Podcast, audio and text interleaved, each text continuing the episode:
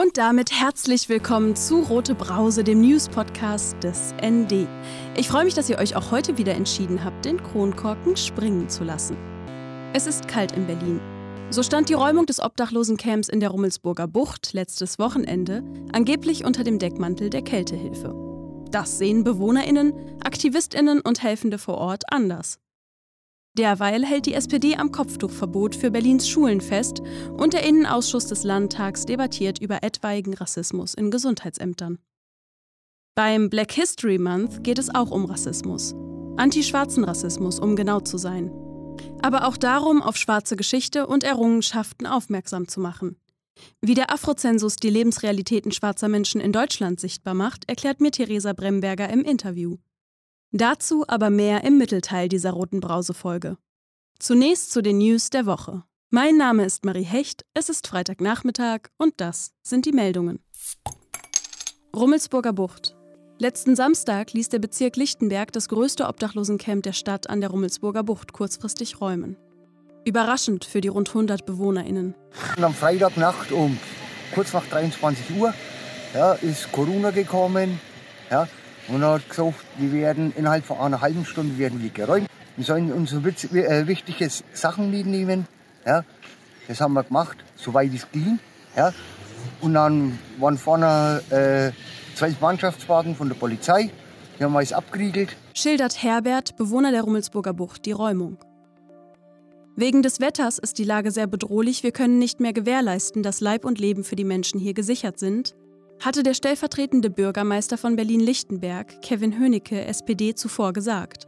Nach ND-Informationen wurde zwischen mehreren Verwaltungen seit Wochen über die Situation im Camp und die mögliche Gefährdung der BewohnerInnen gesprochen. Hätte Stadtrat Hönicke früher ein Amtshilfeersuchen gestellt, wäre die Aktion womöglich weniger überfallartig vonstatten gegangen. Ein großer Gefahrenpunkt für die BewohnerInnen sollen die offenen Feuer in den Zelten gewesen sein, die lebensgefährliche Kohlenmonoxidvergiftungen zur Folge haben können. Bei der Räumung des Camps habe die Feuerwehr 30 offene Feuer gelöscht, heißt es. Über das letzte Jahr hinweg haben wir beobachtet, dass es von ähm, Bezirksregierungsseite oder auch von größeren Institutionen aus es gar kein Interesse gab, mit den Leuten vor Ort wirklich zu sprechen oder in Kontakt zu treten und zu versuchen, eine gemeinsame Lösung zu finden oder eventuell Ausweichräume anzubieten. Im Gegenteil, die wenigen sanitären Einrichtungen, die es gab, wurden zerstört, immer wieder mit der Begründung, man wolle den Platz nicht so attraktiv machen für Obdachlose. Schildert Klick, der als medizinischer Ersthelfer mit den Menschen im Camp zusammenarbeitete. Das Gelände ist Privatbesitz. An der Stelle des Camps ist der Bau des Aquariums Coral World vorgesehen. Ein Bauantrag liegt jedoch nicht vor. Zusammen mit AktivistInnen demonstrierten BewohnerInnen am Samstag vor dem Eingang zum Camp an der Künaststraße gegen die Räumung. Gleichzeitig hat Berlin diese Woche seine Notübernachtungsplätze für Obdachlose aufgrund der extremen Kälte auf 1426 Plätze aufgestockt. So viel wie noch nie. Die Bundesarbeitsgemeinschaft Wohnungslosenhilfe hatte bereits letzte Woche vor weiteren Kältetoten gewarnt. Kommunen sollten zusätzliche Kälteschutzangebote rund um die Uhr öffnen, Bürgerinnen auf Hilfsbedürftige achten. In diesem Winter seien deutschlandweit schon mindestens 17 Wohnungslose erfroren. Ich habe 43 Obdachlose, die ich nicht mehr finde, wo ich nicht weiß, wo sie sind.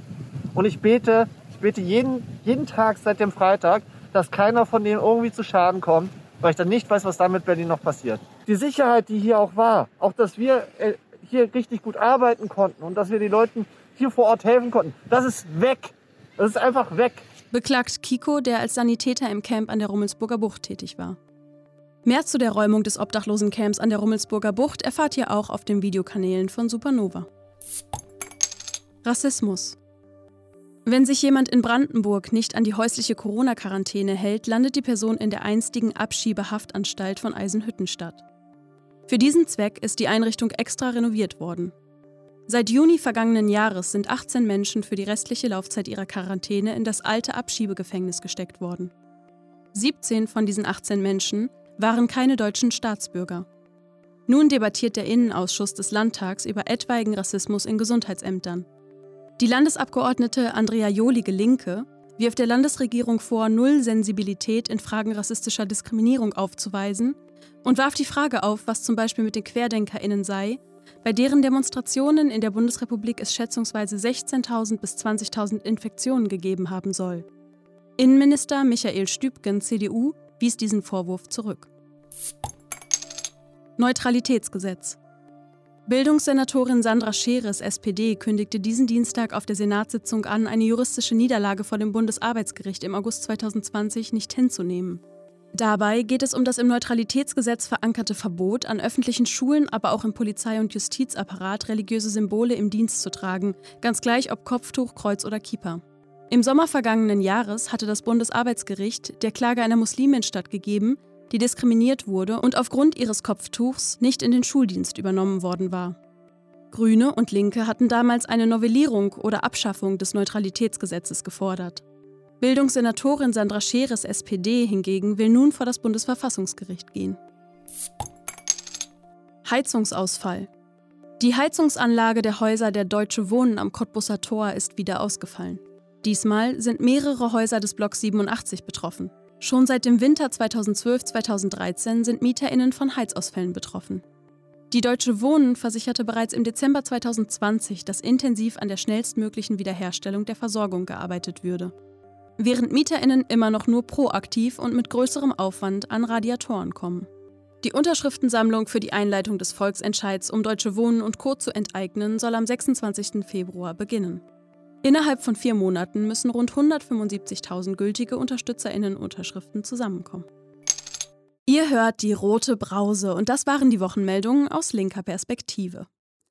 Februar ist Black History Month. Ein Monat, in dem in vielen Teilen der Welt auf schwarze Geschichte, auf Errungenschaften schwarzer Menschen sowie auf Rassismuserfahrungen aufmerksam gemacht wird. Auch in Deutschland ist das mehr als nötig. Und eigentlich nicht nur im Februar.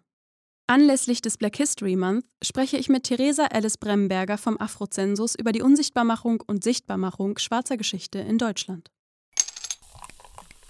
Heute zu Gast im Rote Brause Studio ist Theresa Alice Bremberger. Sie ist eine der Mitinitiatorinnen und Projektleiterinnen des Afrozensus, der ersten Studie, die die Lebensrealitäten, Diskriminierungserfahrungen und Perspektiven afrodeutscher und schwarzer Menschen in Deutschland festhalten wird. Herzlich willkommen, Theresa. Hi. Ich freue mich sehr, dass du da bist. Ich mich auch. Wo ich noch mal so ein bisschen nachjustieren würde, wäre, dass wir nicht nur afrodeutsche und schwarze, sondern auch afrikanische und afrodiasporische Menschen in Deutschland befragt haben. Kannst du vielleicht noch mal sagen, warum das wichtig ist? Ja, weil Afrodeutsche schon sehr speziell ist. Ich glaube, nicht alle schwarzen Menschen in Deutschland verstehen sich als Afrodeutsch. Nicht immer, aber meistens sind das Leute, die auch einen deutschen Elternteil haben. Und mit afrikanisch und afrodiasporisch wollten wir sicher gehen, dass sich auch alle schwarzen Menschen in Deutschland angesprochen fühlen. Ja, danke schön.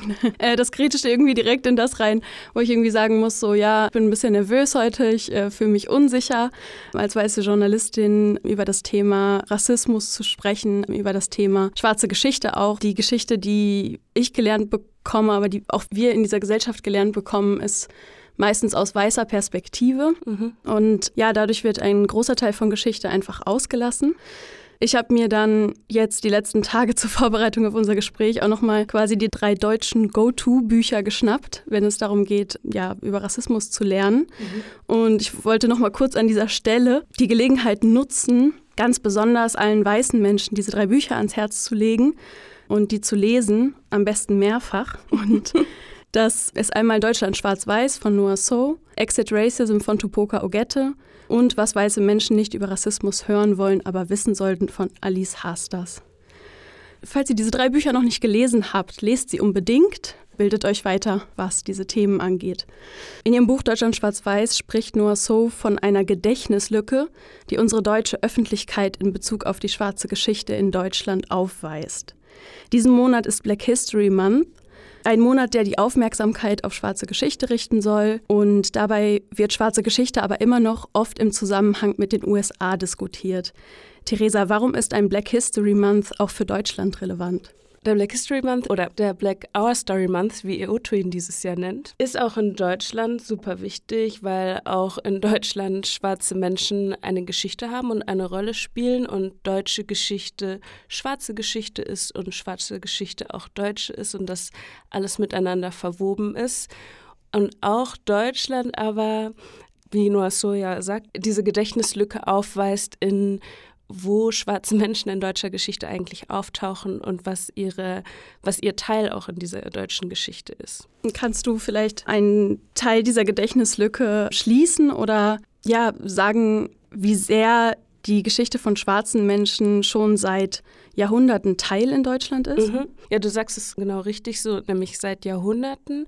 Ich glaube, manchmal denken die Menschen, ah ja, okay, so ab 1945, als dann mit den amerikanischen Truppen die Afroamerikaner nach Deutschland gekommen sind, damit gab es dann auch irgendwie mal schwarze Menschen in Deutschland. Aber in Wahrheit geht die Geschichte schwarzer Menschen in Deutschland noch viel weiter zurück, bis zu 300 Jahre. Und das hat einfach super viel mit der Kolonialgeschichte Deutschlands zu tun, die aber bei uns in Deutschland in der Schule und auch sonst in der Öffentlichkeit in den letzten Jahren vielleicht ein bisschen mehr, aber in den letzten Jahrzehnten und zumindest auch so wie ich zur Schule gegangen bin, eigentlich keine große Rolle spielt und erst recht nicht im Zusammenhang mit, dass das auch dazu geführt hat, dass auch schwarzes Leben in Deutschland präsent war. Jetzt hast du anfangs gesagt, bei EOTO nennt ihr jetzt den Februar, in dem wir uns gerade befinden, Our History Month. Warum Our History Month? Our Story Month. Our Story Month. ah, Entschuldigung. Ja, okay. Our genau. Story Month. Wenn man das so aufteilt, ne, His und Story, dann würde das ja übersetzt heißen, seine Geschichte. Und um von diesem His, also diesem männlich zentrierten heteronormativen wegzukommen, haben wir dieses Jahr in Anlehnung an, was die Black Student Union Bremen letztes Jahr ins Leben gerufen hat, den Black History Month in Black Our Story Month umbenannt, damit sich mehr schwarze Menschen davon angesprochen fühlen. Und die Black Student Union war auch damals nicht nur das sprachlich verändert, sondern hat auch versucht, das in eine Aktion umzumünzen und zum Beispiel Gelder gesammelt für schwarze Transmenschen. Was es für mich irgendwie auch bei dieser Umbenennung gerade macht, ist irgendwie, dass es so diesen Fokus wegnimmt von Geschichte als was Vergangenes, was mhm. ich ja oft auch finde, wie Geschichte gesehen wird oder interpretiert wird. Und eben nicht nur die Geschichte, sondern auch die Gegenwart schwarzer Menschen wird ja unsichtbar gemacht in Deutschland. Du bist jetzt Projektleiterin des Afrozensus und das ist die erste Online-Befragung, die die Lebensrealitäten schwarzer Menschen in Deutschland erfassen soll. Warum ist das so wichtig? Ganz banal gesagt, weil es diese Daten bis jetzt einfach nicht gibt. Und ich erzähle jetzt mal was Persönliches. Ich musste irgendwie, glaube ich, 23 oder 24 Jahre alt werden, um über schwarze Menschen in Deutschland zu erfahren. Und bei mir war das damals so augenöffnend, Maya Yim kennenzulernen, eine afrodeutsche Poetin und auch Wissenschaftlerin. Sie hat eigentlich in Deutschland Anfang der 90er Jahre oder Ende der 1980er Jahre ihre Dissertation zu afrodeutschen Leben und Kontinuitäten in Deutschland geschrieben. Und darauf aufbauend ist auch unheimlich viel weiter passiert, was die Beforschung von schwarzen Leben in Deutschland angeht, auch aus einer schwarzen Perspektive allerdings viel qualitativ. Es wurden Lebensgeschichten nacherzählt, Alltagssituationen geteilt und wenn wir aber zur Politik gehen und sagen, wir fordern dies und dies und jenes für schwarze Menschen in Deutschland, weil wir glauben, dass es mehr Förderung bedarf oder wir besser geschützt werden müssen und wir gleichberechtigt an der Gesellschaft teilhaben wollen, dann sagt die Politik, ja, aber wo sind denn die Zahlen dafür? Wie viele gibt es denn überhaupt in Deutschland? Und wo sind die Zahlen, die auch beweisen zum Beispiel, dass es Diskriminierung gibt und dass diese gesellschaftliche Teilhabe nicht geleistet wird? Und die gab es bis jetzt einfach nicht, weil das Statistische Bundesamt die einzige Form, wie schwarze Menschen erhoben werden, ist über den Migrationshintergrund. Und da gibt es auch einen ganz großen Diskurs darum und eine große Kritik, dass der Migrationshintergrund aber eigentlich nicht das richtige Konstrukt oder Konzept ist, um schwarze Menschen in Deutschland und vor allem äh, Rassismuserfahrungen abzubilden. Weil nicht alle schwarzen Menschen einen Migrationshintergrund haben. Genau, nicht alle schwarzen Menschen haben einen Migrationshintergrund und viele Menschen mit Migrationshintergrund nach deutschrechtlicher Definition sind aber nicht von Rassismus betroffen. Und mhm. die große Frage ist, was was wollen wir erfassen? Und wenn wir die Diskriminierung aufgrund von Rassismus erfahren, erfassen wollen, dann ist der Migrationshintergrund nicht die richtige Herangehensweise. Welche Herangehensweise habt ihr gewählt? Wir arbeiten mit dem Konzept von Selbstbezeichnung. Also wenn wir Befragungen in den schwarzen Communities gemacht haben, haben wir den Menschen die Möglichkeit gegeben, dass sie sich selber bezeichnen können und selbst positionieren können. Was ist das Ziel von dem Projekt? Ich würde sagen, diese Sichtbarmachung schwarzer Lebensrealitäten, also zu zeigen, wir sind Teil dieser Gesellschaft und wir sind schon da und wir sind in allen möglichen unterschiedlichen Facetten da. Also auch mit bestimmten Narrativen und Stereotypen zu brechen, in die schwarze Menschen immer wieder reingesteckt werden oder wie sie gesehen werden. Auch den Beitrag zu zeigen, den schwarze Menschen zur deutschen Gesellschaft leisten. Und dadurch, dass wir auch Diskriminierungserfahrungen erfassen, zum ersten Mal diese Zahlen zu haben, um Druck auf die Politik auszuüben. Und was aber mindestens genauso wichtig ist, ist beim Afrozensus der Aspekt des Empowerment. Und der Aspekt des Empowerment ist auch etwas, was der Afrozensus so leisten kann, wie er es leistet, weil wir schwarze Wissenschaftlerinnen sind, die diese Studie konzipiert haben, durchgeführt haben, auswerten und interpretieren und veröffentlichen werden, mit dem Blick darauf zu sehen, okay, nicht nur, wo sind wir benachteiligt, wo werden wir diskriminiert, sondern wie geht es uns eigentlich? Wie sehen unsere Communities aus? Wie unterschiedlich kann schwarzes Leben in Deutschland aussehen? Und was sind die Wünsche und Bedarfe, die diese ganzen unterschiedlichen schwarzen Menschen in den Communities haben? Und es geht auch um ein Wiedererkennen und ein Aufheben von so einem Isolationsgefühl, zu zeigen, das, was ich erlebe in meinem Alltag, was ich vielleicht oft nicht einordnen kann, wo ich aber merke, nee, hier stimmt irgendwas nicht oder das, was hier passiert, das ist irgendwie seltsam und ich fühle mich nicht gut dabei. Und zu wissen, okay, daran bin ich sozusagen nicht schuld, sondern das ist ein System und das betrifft ganz viele andere Menschen, die ähnlich positioniert sind wie ich. Und dafür gibt es einen Namen und dafür gibt es Ausdrücke und dafür kann man aber auch Strategien finden und auch zu sehen, was für Strategien andere schwarze Menschen zum Beispiel auch finden, um mit ihren Lebenssituationen umzugehen. Ich glaube, das ist etwas total Wertvolles, was der Afrozensus bringen wird. Ja, es klingt wie ein also einfach ein unglaublicher Meilenstein mhm. in der deutschen Geschichte und sowieso klingt es für mich unglaublich, dass es das noch nicht gab. Also, dass es wirklich das erste Mal ist, dass diese Realitäten von schwarzen Menschen in Deutschland festgehalten werden. Wir haben jetzt darüber gesprochen, dass die schwarze Geschichte in Deutschland unsichtbar ist und auch unsichtbar gemacht wird. Wie hängt das mit Rassismus zusammen? Also, dass schwarze Menschen in deutscher Geschichte nicht oder kaum vorkommen oder wenn sie vorkommen, immer nur in sehr limitierten Rollen sozusagen, hängt, glaube ich, auch mit so einem sehr weißen Selbstverständnis von Deutschsein zusammen. Also wer kann Deutsch sein und wer nicht. Und wenn dieses Selbstverständnis weiß ist, dann tauchen da automatisch schwarze Menschen nicht auf und somit auch nicht in deutscher Geschichte. Was meinst du, kann der Afrozensus verändern? Ich sehe den Afrozensus als einerseits eine Fortführung. Also das, was wir machen, machen wir sozusagen auf den Schultern von all den schwarzen Menschen, die vor uns waren in Deutschland und ihre Geschichte gelebt haben und erzählt haben und sich eingesetzt haben. Und auf der anderen Seite ist es ein Startpunkt für weitere Forschung in die Richtung und sich dann zum Beispiel auch einzelne Lebensbereiche rauszupicken und da genauer reinzugucken und ja noch konkretere Mechanismen herauszuarbeiten, wie antischwarzer Rassismus in Deutschland eigentlich funktioniert, was es bedeutet und wie er sich auch über die Jahre entwickelt. Also der Afrozensus ist als Panel angelegt, als Wiederholungsbefragung, damit wir auch so die Konturen von antischwarzem Rassismus über die Zeit uns angucken können und auch schauen können, falls Maßnahmen eingeleitet werden gegen antischwarzen Rassismus, auch überprüfen zu können, wie wirksam sind sie oder nicht und wo wo muss man nachjustieren. Also eine Geschichte auch in die Zukunft quasi. Ja. Aus der Vergangenheit in die Gegenwart, in die Zukunft. Genau. das ist gut zusammengefasst. Vielen Dank an dich, dass du hier warst und dir die Zeit genommen hast. Super gerne. In den Shownotes zu dieser roten Brause-Folge findet ihr die Links zu den von mir empfohlenen Büchern zum Thema Rassismus. Lesen, lesen, lesen. Mehr zum Afrozensus erfahrt ihr unter afrozensus.de. Und sobald die Ergebnisse raus sind, erfahrt ihr darüber natürlich hier in eurem Berliner News Podcast. Bevor ich jetzt zum Kommentar der Woche komme, hier noch ein Hinweis. Nächsten Freitag ist der rassistische Anschlag in Hanau ein Jahr her.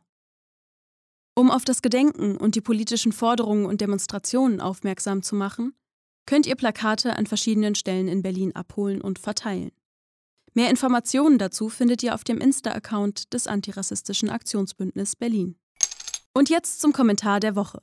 Der kommt wie immer direkt aus der Redaktion des ND. Diese Woche kommentiert Nikolaus Schuster den Umgang mit obdachlosen Menschen im Zusammenhang der Räumung des Camps in der Rummelsburger Bucht.